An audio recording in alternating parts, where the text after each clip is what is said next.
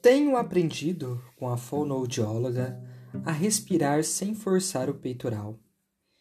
Esse mesmo, representante másculo de força que se enche para encarar o mundo. Tenho aprendido a respirar com a barriga, ondulando a ventoinha do meu ritmo como o moinho de mim mesmo. Não sem vertigem, pois da tontura recapitular rota de si mesmo. A barriga com, como protuberância abdominal é abominada no cotidiano.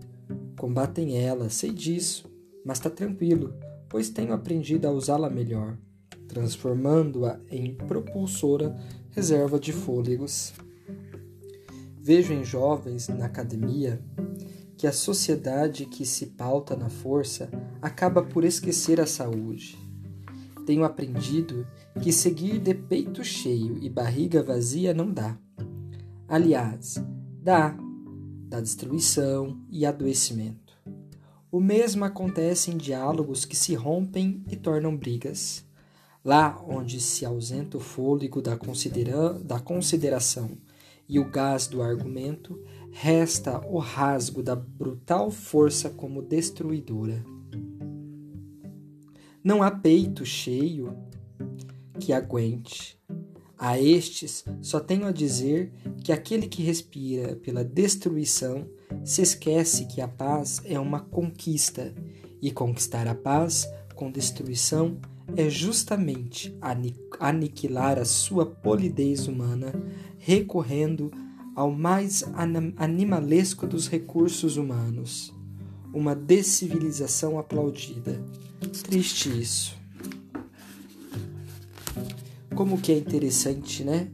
É, a gente pensar esse texto e olhar é, para aquilo que talvez seja um dos pontos mais sérios do ser humano, que é a sua agressividade.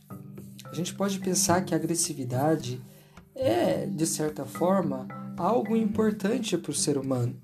Porque se não fosse agressividade, ele não ia conquistar suas coisas, se não fosse agressividade, ele não ia é, correr atrás da sua sobrevivência e da sua, e da sua felicidade, por que não? Acontece que é, essa agressividade, quando é, demasiada ou quando exagerada, ela acaba sendo uma pedra de tropeço. Ela acaba sendo é, algo destruidor, avassalador, né? destruindo quem está próximo, destruindo a pessoa mesma, destruindo si mesmo. Né? Há que se falar em análise sobre essa agressividade, sobre isso que destrói, né? porque a agressividade é uma tentativa de destruir, de destruir não só o outro, como a si mesmo. Né? Então há que se falar disso, há que se escoar pelos ralos da análise essa agressividade.